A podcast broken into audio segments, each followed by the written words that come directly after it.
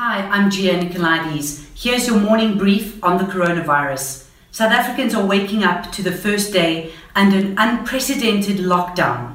It's government's most dramatic measure so far to curb COVID nineteen infections. President Cyril Ramaphosa addressed the army last night before the lockdown kicked in, saying this is one of the country's toughest battles yet against an invisible enemy, the coronavirus. The number of infections shot up yesterday to nine hundred twenty-seven, and it's expected to rise. South Africans have to stay at home for the next twenty-one days. You can, however, leave to buy groceries, medicine, or go to your doctor. If you are stopped, you will have to explain. You are able to buy food and other items listed as essential, but you cannot buy clothes, alcohol, or hardware.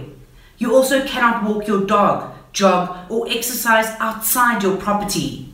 If you rely on public transport or metered taxis and e-hailing services, they will only be available and allowed to transport people and essential service workers between five a.m. and nine a.m. and then again from four p.m. to eight p.m. For this and more on day one of the lockdown, go to ewn dot co dot za forward slash coronavirus.